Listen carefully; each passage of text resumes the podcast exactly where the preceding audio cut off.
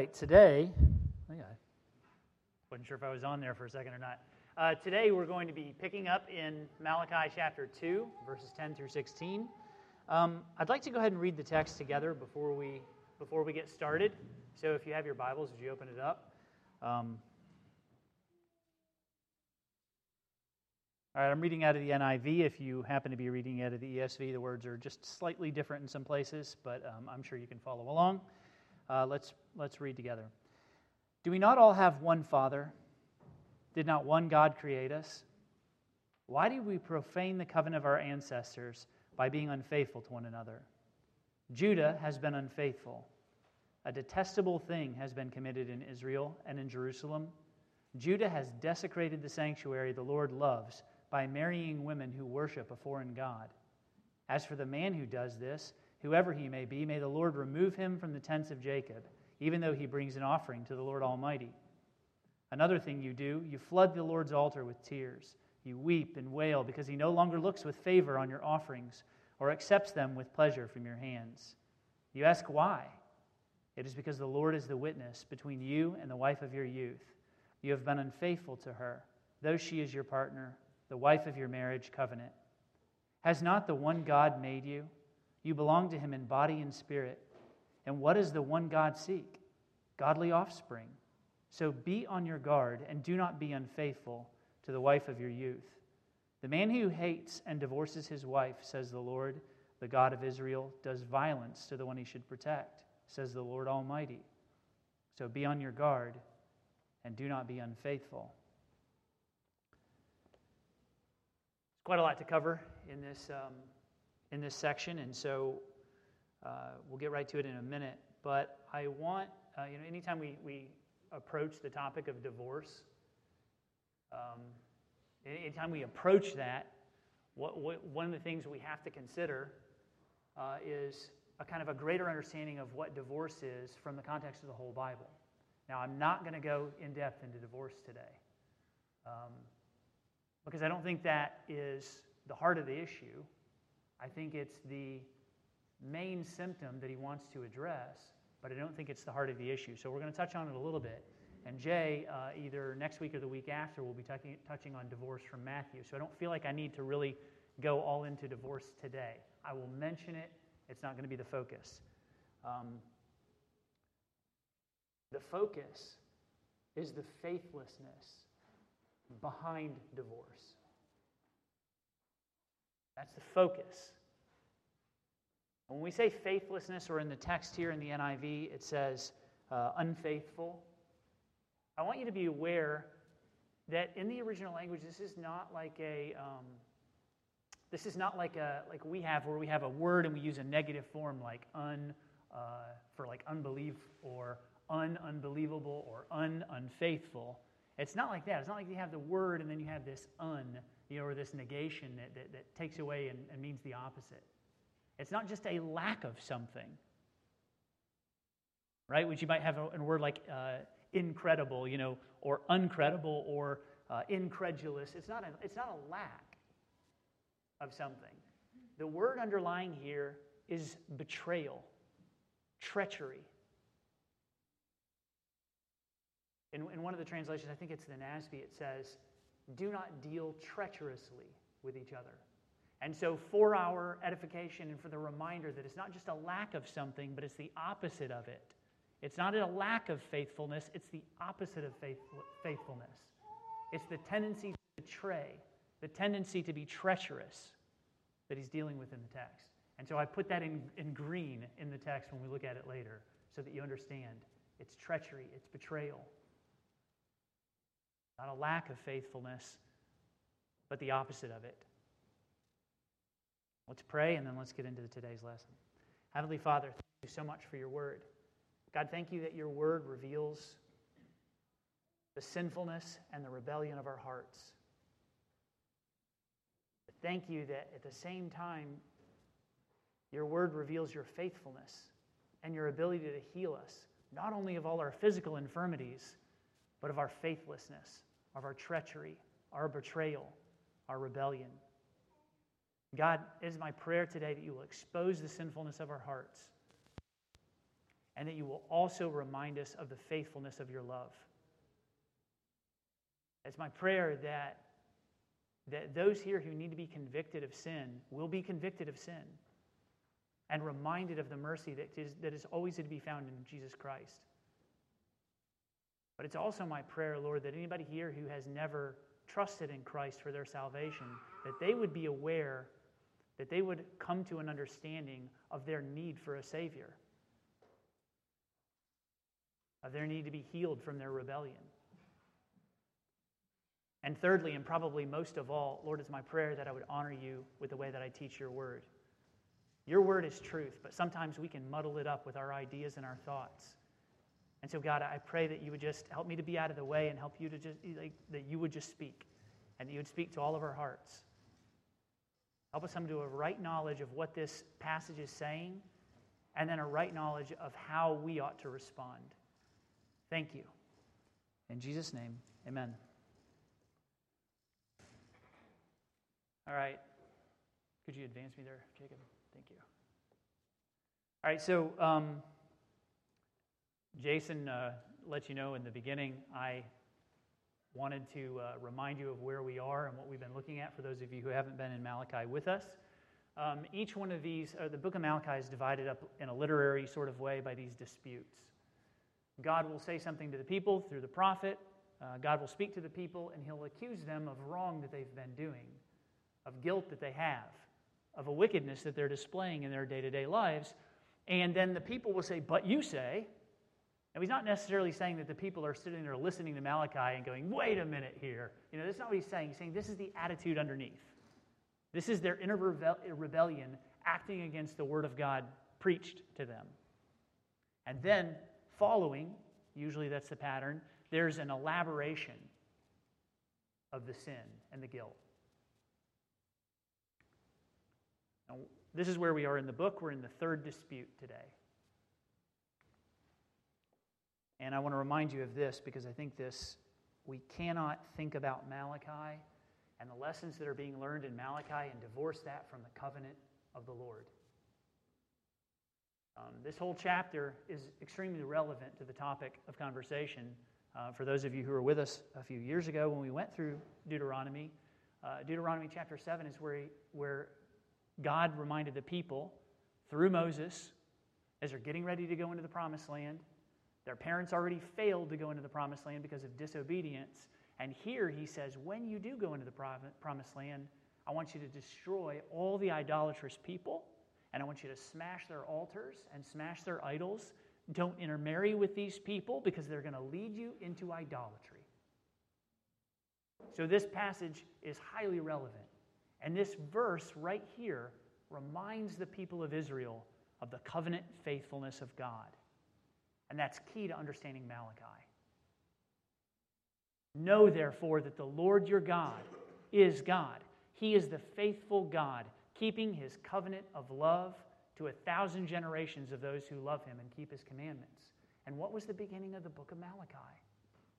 I have loved you, says the Lord. But Israel was doubting his faithfulness. I would say, more than doubting, they were rejecting his faithfulness. What I want to begin with today is the understanding that the covenant of the Lord with Israel meant that each member of the covenant community had obligations to each other.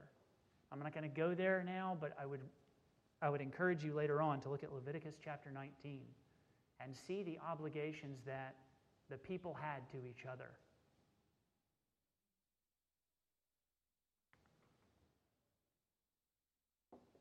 starting in verse 10 of chapter 2. Do we not all have one Father? Did not one God create us? Why do we profane the covenant of our ancestors by being unfaithful, by being treacherous to one another? I, I love how Malachi asks a question that's not really a question. I certainly wants to wants the people to examine their hearts he wants them to look inward. When he says, you know, why do we do this? Why do we profane? But really, this is an indictment. A prophet can bring one of two type of messages. Either he can bring a promise of hope or he can bring a warning about sin. I mean, you could divide up all prophecy according to that. And usually, when the prophets come, they're coming with a warning.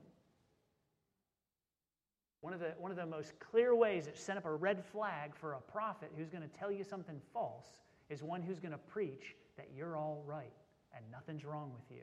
Everything's good. Peace, peace. God's really happy with you.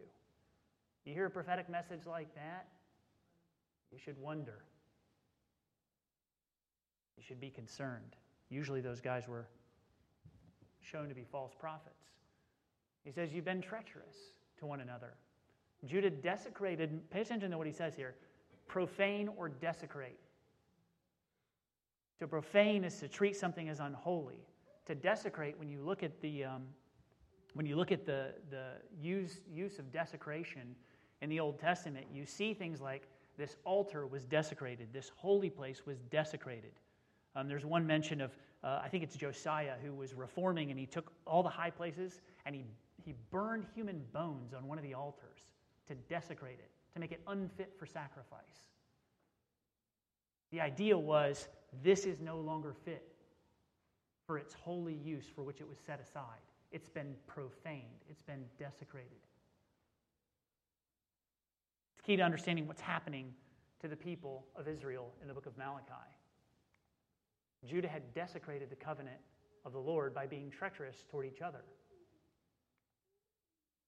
And he goes on to say in verse 11 Judah has been unfaithful, treacherous, a detestable thing. This word is also abomination. For those of you who think that there might be a difference, it's the same word abomination. A hateful thing has been committed in Israel and in Jerusalem.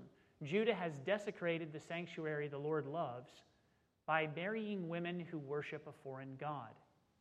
As for the man who does this, whoever he may be, may the Lord remove him from the tents of Jacob, even though he brings an offering to the Lord Almighty.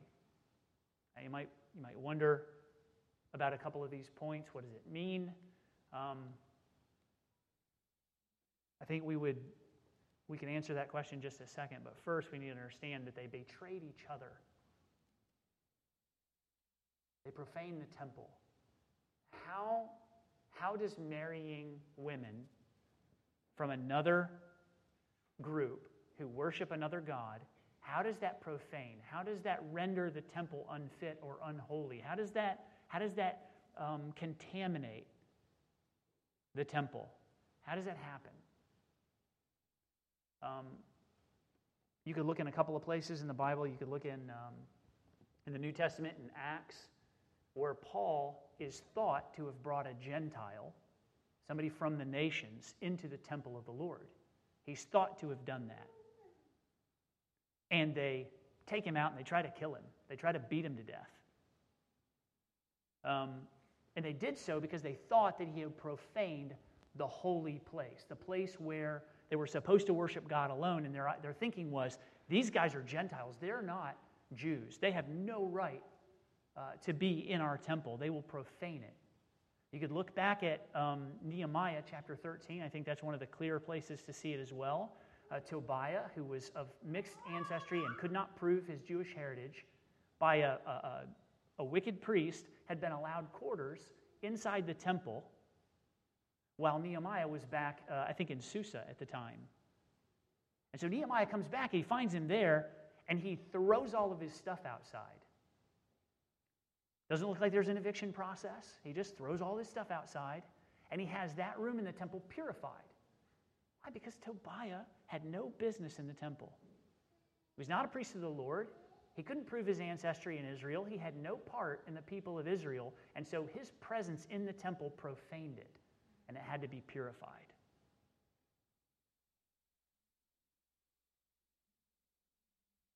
I'm going to go ahead and go to Nehemiah 13. I marked the place just in case I wanted to go there, and I, and I do.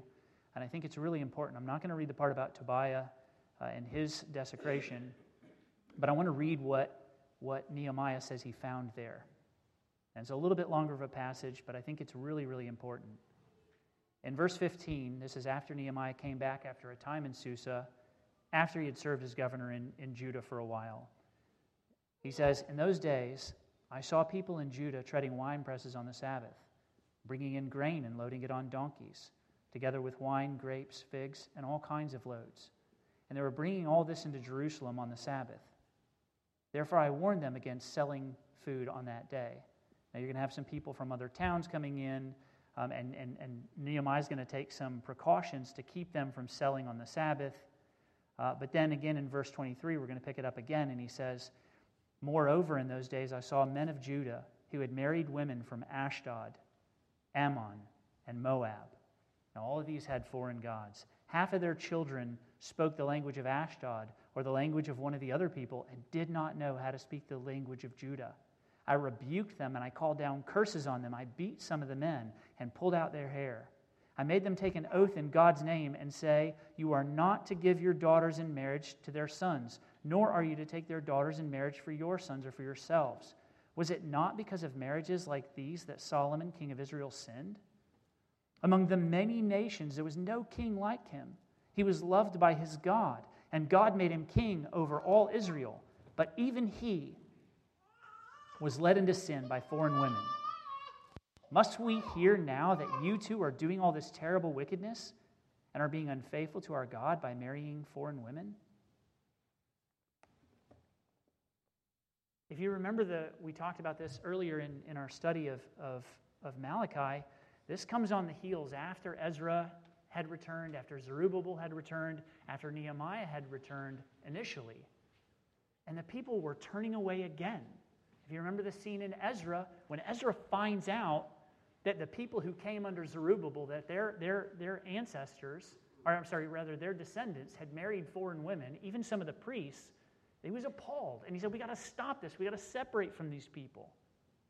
And here they are again, again marrying idolatrous women. This is not about ethnicity. In Exodus chapter 12 or 13, I think, I think 12, we see a provision for any foreign person to join with Israel. Their people, their group, their clan, family, all the men had to be circumcised. And then, once they had done that and they had participated with Israel, uh, under that is, a, is, a, is, a, is understanding that they had to have had some kind of um, conversion where they're, they're believing in the God of Israel. They're joining with the people and worshiping their God. They're getting uh, circumcised like they are, and they can become one with the people. That provision was always there. This is not about that. This is about idolatry. And as we could see in Nehemiah, they weren't being brought up in the language of Judah. The question is how are they going to know God if they can't even read the law? How are they going to know God if they don't know the language of, of, of God? I don't know the language of God, but I mean the language that God revealed his word in.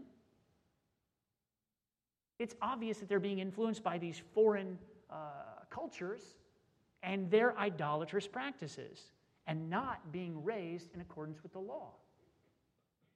The text doesn't say, but many of them were probably not circumcised. They don't speak the language, they're not circumcised, they're not able to come into the temple because their people haven't, as one, joined in with the worship of the one true God. So the problem with this is that they're turning away people who are supposed to worship the Lord. They are contaminating the covenant community of God by their idolatry. And they're disobeying God by not separating themselves from those people. If you go back to Deuteronomy 13, I'm not going to do it now, but you'd see that the provision that the, um, the, the provision that God made for what we do if people are worshiping idols among Israel was death. He says in, I can't remember the verse exactly, but it's in Deuteronomy 13. He says, even if it's somebody in your, uh, your close relative, your son or your daughter or your, or your wife that you love, your close friend, have no pity on them. Your hand must be the first to stone them because of this idolatry. The Lord took idolatry very seriously, and Israel was not. Another thing you do, you flood the Lord's altar with tears. You weep and you wail because he no longer looks with favor on your offerings or accepts them with pleasure from your hands. You ask or you say, Why? It is because the Lord is the witness between you and the wife of your youth. You have been unfaithful, treacherous to her. Though she is your partner, the wife of your covenant. Bottom word is cut off there on the slide. I apologize for that, but the word is covenant. The wife of your covenant.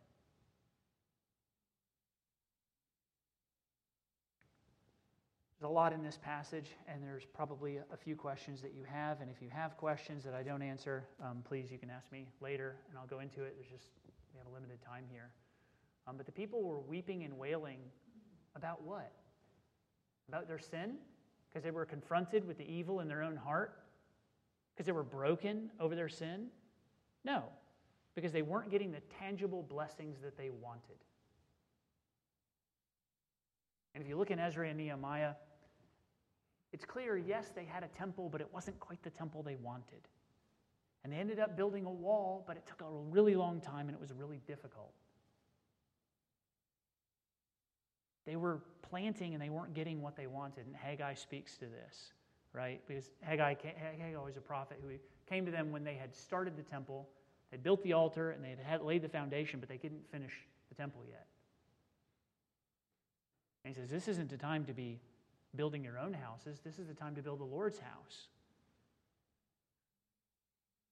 But the central issues are the same, whether it's specifically to do with the temple or even after here in Malachi when everything is built.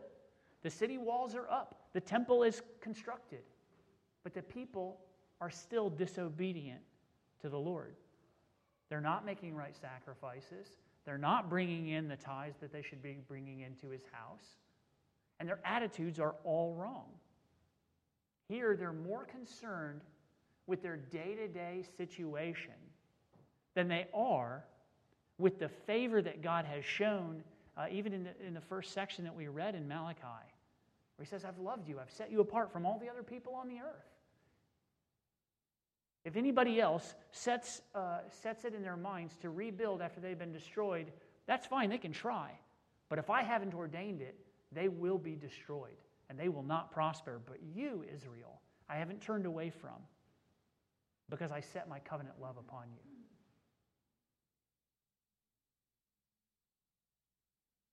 And you,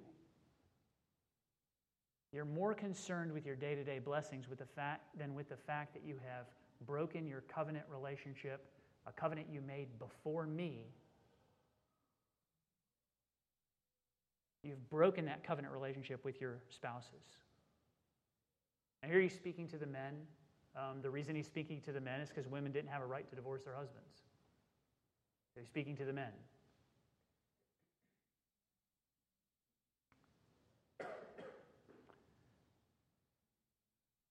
Has not the one God made you? You belong to him, body and spirit. And what does the one God seek? Godly offspring. So be on your guard and do not be unfaithful or treacherous to your wife.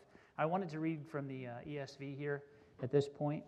I think it'll be helpful for us to understand this. The wording is kind of hard to understand, and I think honestly it's because the the original language is probably a little bit um, a little bit unclear sometimes. And we, you find you'll find this especially in Job.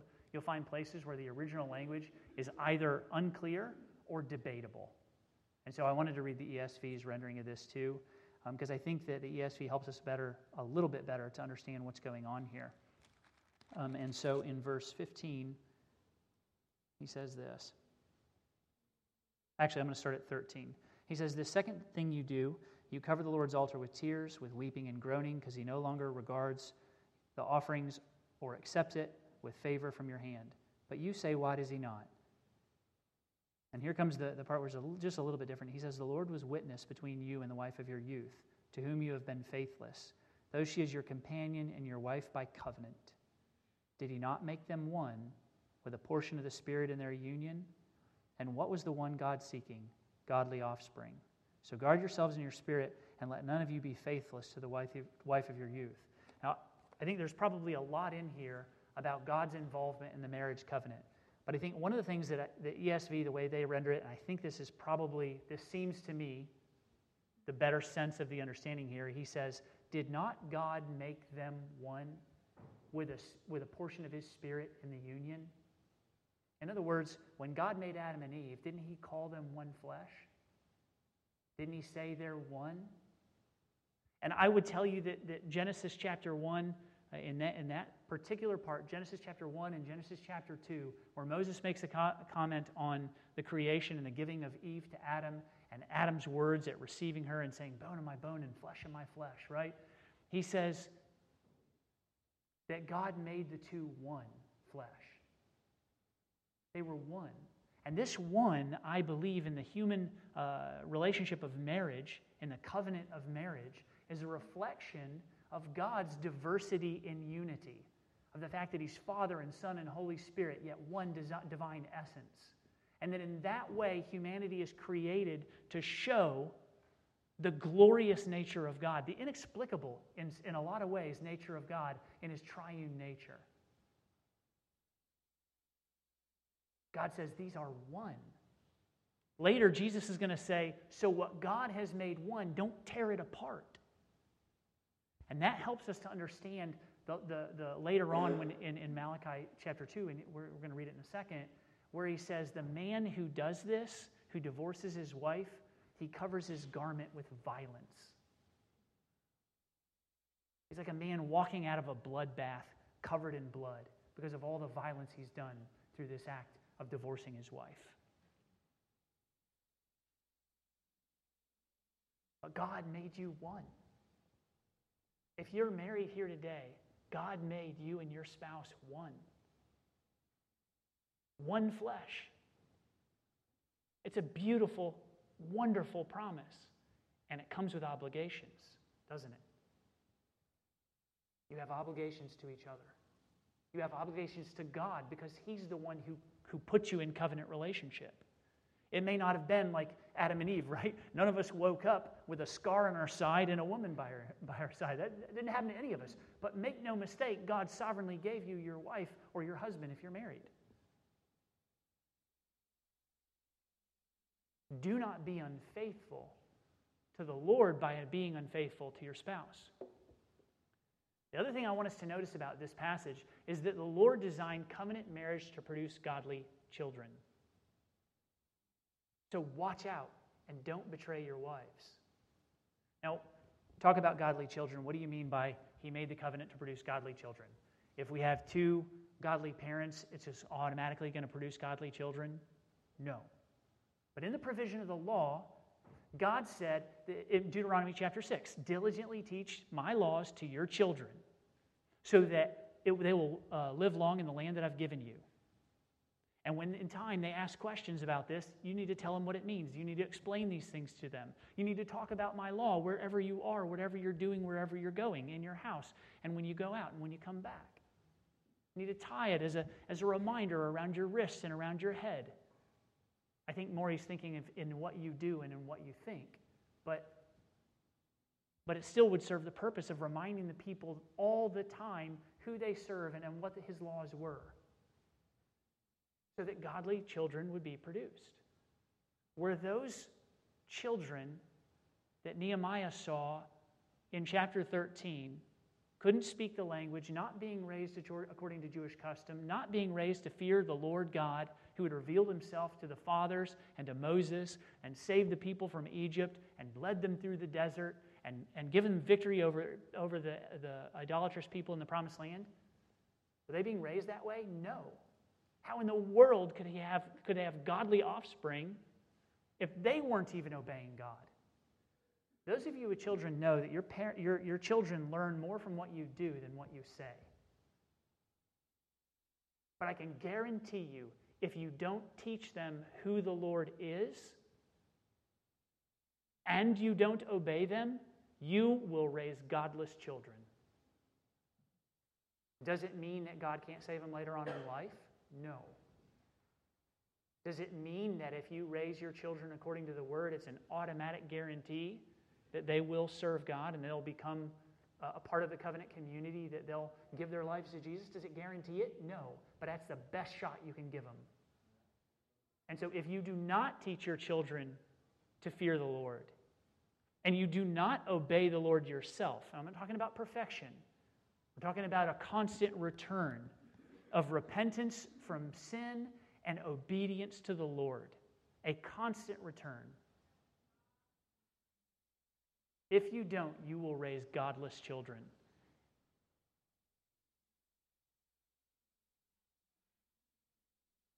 If you do, you're giving your children the best shot at a redeemed life. So watch out and don't betray your wives. And women, watch out and don't betray your husbands. Don't betray your children. Don't betray your church. Goes for both. I'm trying to be heavier on women. The man who hates and divorces his wife, says the Lord, the God of Israel, does violence to the one he should protect.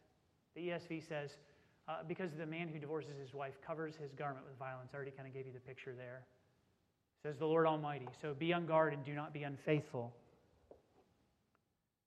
And I've already hinted this, but I'm just going to say it again because I think it's important.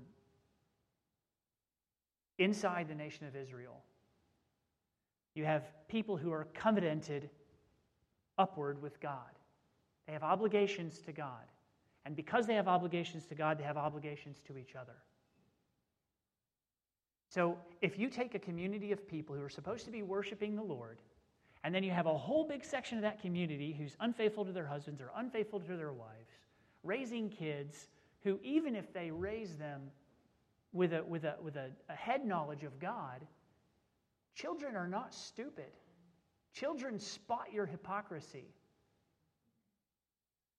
Children will spot your failings sometimes faster than you do. They're not fools. If you tell them to fear the Lord, but you don't, what are you really telling them? The Lord is contemptible. You may disregard anything the Bible says because of the way I live my life.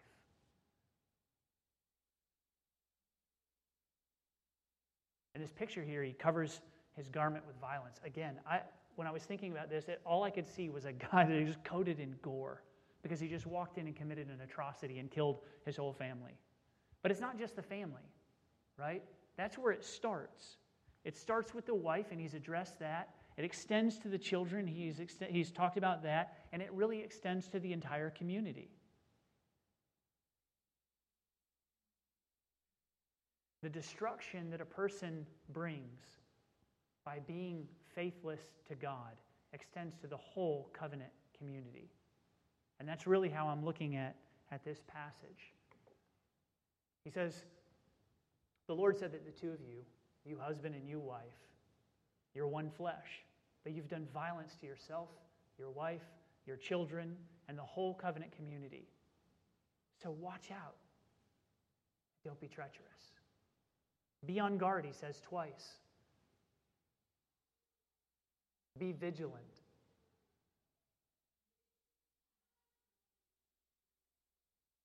Three things is a summary of the charges that he brings. The Lord had prohibited marriage with idolaters, but they married idolaters. The Lord hates divorce, but they divorced their wives. The Lord hates empty religious activity, but here they are weeping on his altars while living in disobedience. Religious uh, posturing, pretense, emptiness. Judah is faithless. They profane the covenant of the Lord, they profane his temple. Now, you remember from last week that the priests are unfit to intercede for the people. They have profaned the covenant of the Lord. So let's take a step back from this particular passage for just a second and look at the position of the people in Malachi's day. Their priests think that the Word of God is a joke. They don't take His Word to heart. They don't take Him seriously. They don't take His offerings seriously. They show contempt for His offerings. And so God says, I wish you would close the temple because I'm not pleased with you. I'm not accepting your offerings. You don't take me seriously. I'm not happy with you. And unless you thought that, boy, these poor people of Judah, they have rotten priests, terrible leaders, he says, Judah, you're just as bad. Yes, you don't have priests who are fit to intercede for you, but you don't have hearts that actually want anybody to intercede for you. You're not taking God seriously either. You don't care about His word either. All you care about is the benefits. All you care about is the literal land and seed and, and, and blessing. That's all you care about. You don't care about the honor that it is to be called out of captivity and namelessness and be raised as God's own children. What a horrible position that, that the people in Malachi's day are under. They have unfit priests, and they themselves are unfit and don't want to repent anyway. They are full of faithlessness. They are betrayers of each other, the community, the covenant, the temple, and most importantly, the Lord their God.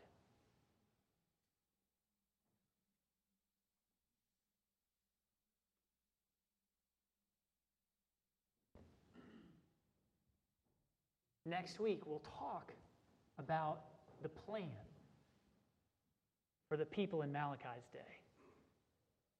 We'll talk about the promise of God. And I'm going to talk a little bit about that today. But I want to get to the church. Because it's easy for us to go, those people back then, they were faithless. It's because they just, they just had temporary priests, so they were faithless. Now, one part of the people in Malachi's day's problem has been removed. We have a faithful high priest. He never, ever fails to intercede for us. He's never unable. He's never less than perfectly righteous. His word is never, God never says to Jesus, that's unacceptable. That's not a good acceptable offering. It's always acceptable through Jesus Christ. But the question for us as the church is are we acceptable? Or are we faithless? Are we treacherous? And so we can modify the same things that Malachi said to the nation of Israel, to the, to the, to the people of Judah, and we can apply them to ourselves, and we need to. So, to the covenant community of God's people, this is what I have to say to us. And this is what Malachi has to say to us faithlessness to each other is contempt for the Lord. God has made us, the church, his covenant people through Jesus Christ. He intercedes for us as king, as prophet, and as priest. But our covenant with God obligates us to each other. Now, just in a general sense, before we get to marriage, members of Grace Baptist, our covenant with the living God makes us obligated to each other. We must not be treacherous in our relationships with each other. I'm not going to read it now, but I would encourage strongly each one of you to go to our covenant statement, the second point of our covenant statement. The first point is that we covenant together to love God. And then we talk about in that statement how we're going to love God. And secondarily, we covenant to love one another. This is the way Jesus summed up the whole of the law in the Old Testament was love God with all your heart and soul and mind and strength. Love your neighbor as yourself. Love the other members of your covenant community as you do yourself. If we show treachery to each other, we profane the covenant. We sin against God. We sin against each other. We betray a contempt that we have in our hearts for the Word of God that commanded us to care and love for our brothers and sisters in Christ. Secondly, I want you to consider this. I know that none of the members of Grace would raise their children to go pursuing women from different religious backgrounds, okay? But I think we can broaden it out a little bit more than that because your choice of your spouse one day is going to affect the entire covenant community. If you're a member of a church and you get married, I think most churches are going to do their, their homework. They're going to talk to your spouse. They're going to make sure. They're going to ask you, hopefully, beforehand, is this person saved? And they're going to talk to that person and what's your testimony? They're going to, they're going to do all that homework. But your choice of spouse affects not only the covenant community, um, in, in general, your church, it'll also affect your, your home life and it'll affect your children one day. So when you think about who to marry, I, I, I, I can't be um, I can't be too um, strong on this. Do not consider your spouse just for whether that person is personally attractive to you. Consider what type of person he or she is in the Lord. Women, if you're looking, eh, young women, eh, we don't actually, yeah, there you go. It's funny, a couple of years ago, I could have talked to a lot more people, but you guys, guys all paired off. Praise God. Um, but if you're young and you're thinking about marriage, think about what kind of person you're marrying. Is this a person who takes their relationship with Jesus Christ seriously? I'm not talking about a perfect person, you won't find anybody. But did they take their relationship with the Lord Jesus Christ seriously?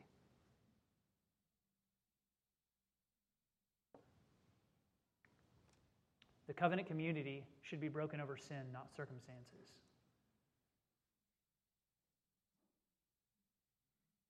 And I know, I believe, that you guys are a lot like me. And the first time circumstances hit us that are hard, we don't immediately think of God's great plan in making us more sanctified through it. The first thing we think is, ah, get me out of this. This is horrible. This is uncomfortable. I don't like it. And I would say, probably when we do think about our, our, our sanctification, we, we finally we realize, okay, I'm, I'm having a wrong attitude. God, I need to have a right attitude toward my sanctification. How broken are we over our sin?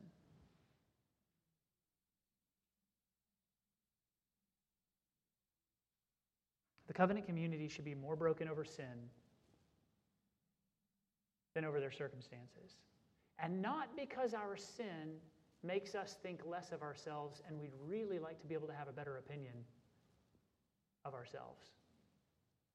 And we'd really like other people around us not to see us in our sin. We'd really like them to have a higher opinion of ourselves like we do. But broken of our sin because of the way that it profanes the Lord our God, the way that it shows contempt for the Lord our God. The way that it is shameful that people who have been bought with a price of the precious blood of Christ would so easily turn around and show contempt for him. We should be broken over our sin, not over our circumstances. Faithless marriages in the covenant community blaspheme the Lord because they distort the gospel.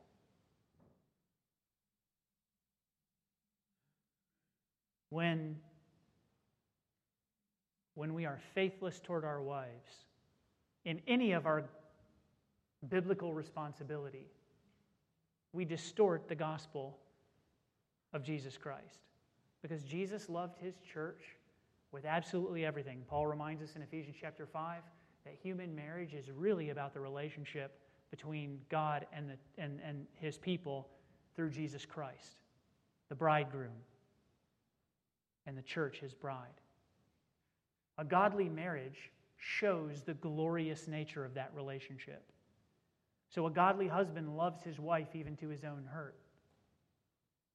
To see her gospel good, to see her growing in the Lord Jesus Christ, growing in holiness, growing in sanctification, growing in faith in the Lord through a life of obedience. A godly husband will gladly do something uncomfortable for himself for his wife and one day his children, for their gospel good. And to show the obedience of the church even not understanding what's the ultimate picture. A godly wife will submit to her husband. And sometimes that's going to mean even when he is foolish and makes a mistake. I'm not saying don't say something to your husbands. Please use the wisdom God's given you. Talk to him. But as wives submit to their husbands, they show what the church ought to do, what Jesus died to make the church able to do submit to the headship of Christ.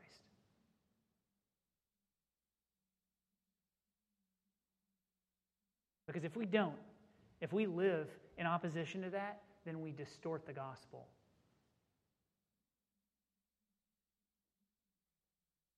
As a covenant community, we are accountable to the Lord to train and teach godly offspring. I said it before, you cannot guarantee that your children will follow Christ. And by failing, you will not necessarily keep them out of the kingdom of God. That's true. Many people come into the covenant community from a godless family. And many people from a covenant community, from faithful parents, rebel and never come back to the Lord. That's true, it happens. But if you want to give your children a shot, if you want to give your children the best possible introduction to the Lord Jesus Christ, then you live for the Lord Jesus Christ. You live a life of submissive obedience to God and His Word. Check your heart. In your rebellion, don't be quick to just be like, oh, I'm sorry, forgive me, thank you, glad. You know, don't be so quick. Yes, forgiveness is always available to you. But don't use the grace of God as a license to do evil. Because your children will pick up on that. And God wants you to produce godly offspring. He's commanded you to do your best. If you live a life of repentance and obedience to the Lord, and if you don't try to beef up your image for your kids, to try to act like you're better than you are, if you apologize to your kids when you need to apologize, if you're humble, if you remind your children of the faithfulness of God through Jesus Christ, and don't give them the impression that somehow some, some sad morality is going to get them to heaven, some good attempt at doing the right thing. Don't teach them that a WWJD bracelet will get them to heaven when you live a life in opposition to the Word of God. Because you're teaching them to profane Him. And you're teaching them that, that, that moralism is okay as long as nobody sees the real you.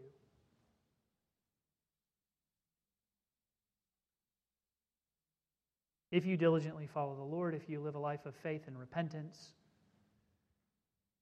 if you live an honest life of faith and repentance, then you'll be doing the best you can for your children, and you'll be fulfilling your godly obligation to Him and to your children. Finally, divorce and infidelity destroy covenant community.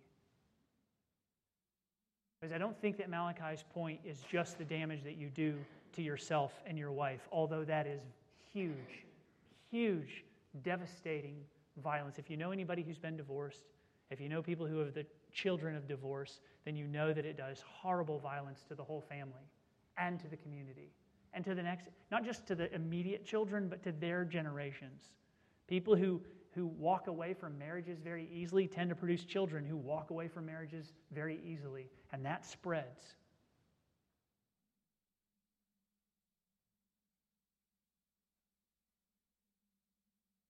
That spreads.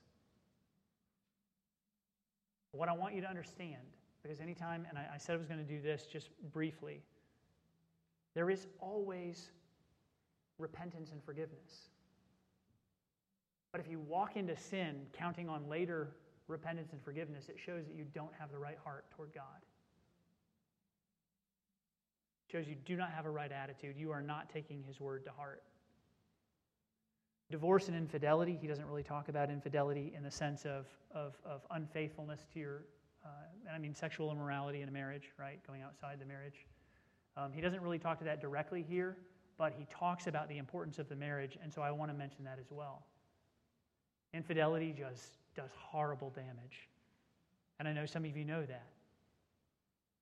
Infidelity does horrible damage to you, to your spouse, to whoever you're unfaithful with, to the community, to the church, to your children, and your children's children. The, um, the reason I wanted to relate this, these warnings to the community is because we as a church, we are a covenant people. Now, people debate about who's in the covenant community and who's not. But all of us who have placed our faith and trust in Jesus Christ alone for our salvation are a member of that covenant community. And we have obligations to each other, to every single one. The way that relationship works out most often is going to be with your spouse. I believe that's why Malachi is talking to here, talking to the people this way here. Because it's the deepest human relationship and has the potential to do the most damage in the community when it goes wrong. But any kind of faithlessness to each other is faithlessness to God. Remember the purposes of Malachi. I set this out at the beginning um, when we first started uh, going through Malachi together a few weeks ago. The purposes here are to reveal the Lord to people, to remind people who know the Lord of, of who He is, of His righteousness and His word. Secondly, to warn Israel about their guilt. So if something I've said has made you feel guilty today, and it's connected with the word, right? It's connected with sin in your life. The word is preached to the church week after week because we're still guilty. And week by week, we commit sin against the Lord, and we need to repent of that sin and turn to the Lord and ask for forgiveness. We need to be broken over our sin. Somebody needs to warn us. The word is preached, and we're warned. Thirdly, to explain the heart of unfaithfulness and to encourage repentance. Why? Because we are not in the same position the people of Malachi's day were. They had faithless priests, and they themselves were faithless. It seemed like they had no hope. But even if you are faithless day to day, you will find that Christ is faithful. You'll find that He's always able to make you stand if you have a heart of repentance. He's always able to make you right with God because He made the sacrifice that absorbed all the wrath of God on your behalf. Repent. And then, uh, not next week, well, a little bit next week and a little bit the week after, we'll talk about the Messiah. Coming hope. Because even in Malachi's day, when it seemed there was no hope, God gives them hope in the Messiah to come. And we look backward on that hope. We look backward at the sacrifice that Jesus Christ made. This morning, when we took uh, the communion together, we were reminded of his broken body and shed blood.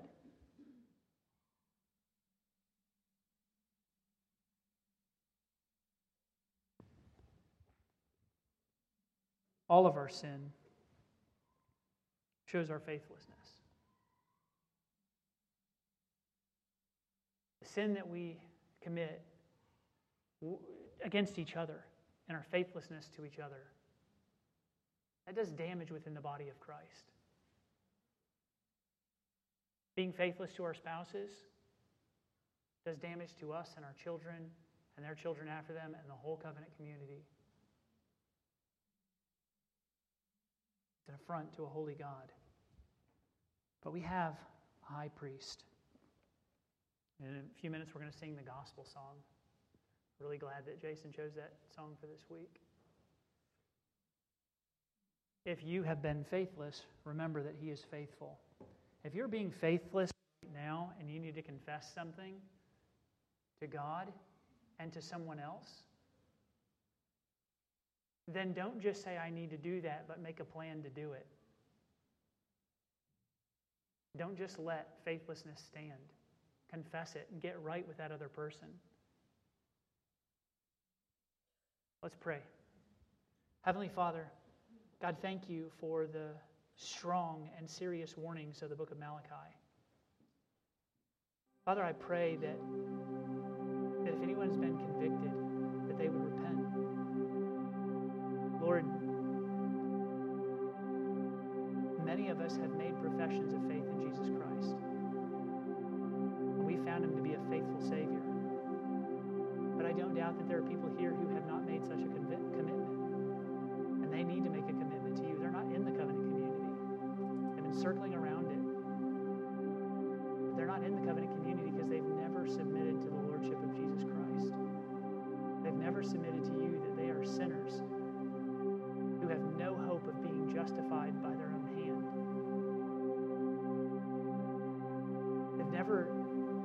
recognized that they needed a Savior. Father, I, I pray that they will be convicted as well. And that you'll bring them into the covenant community through the salvation that Jesus Christ made. Lord, thank you for your love and your mercy. Help us to live lives that honor you. Help us not to be faithless. In Jesus' name, amen. You'll stand with us as we sing the gospel song.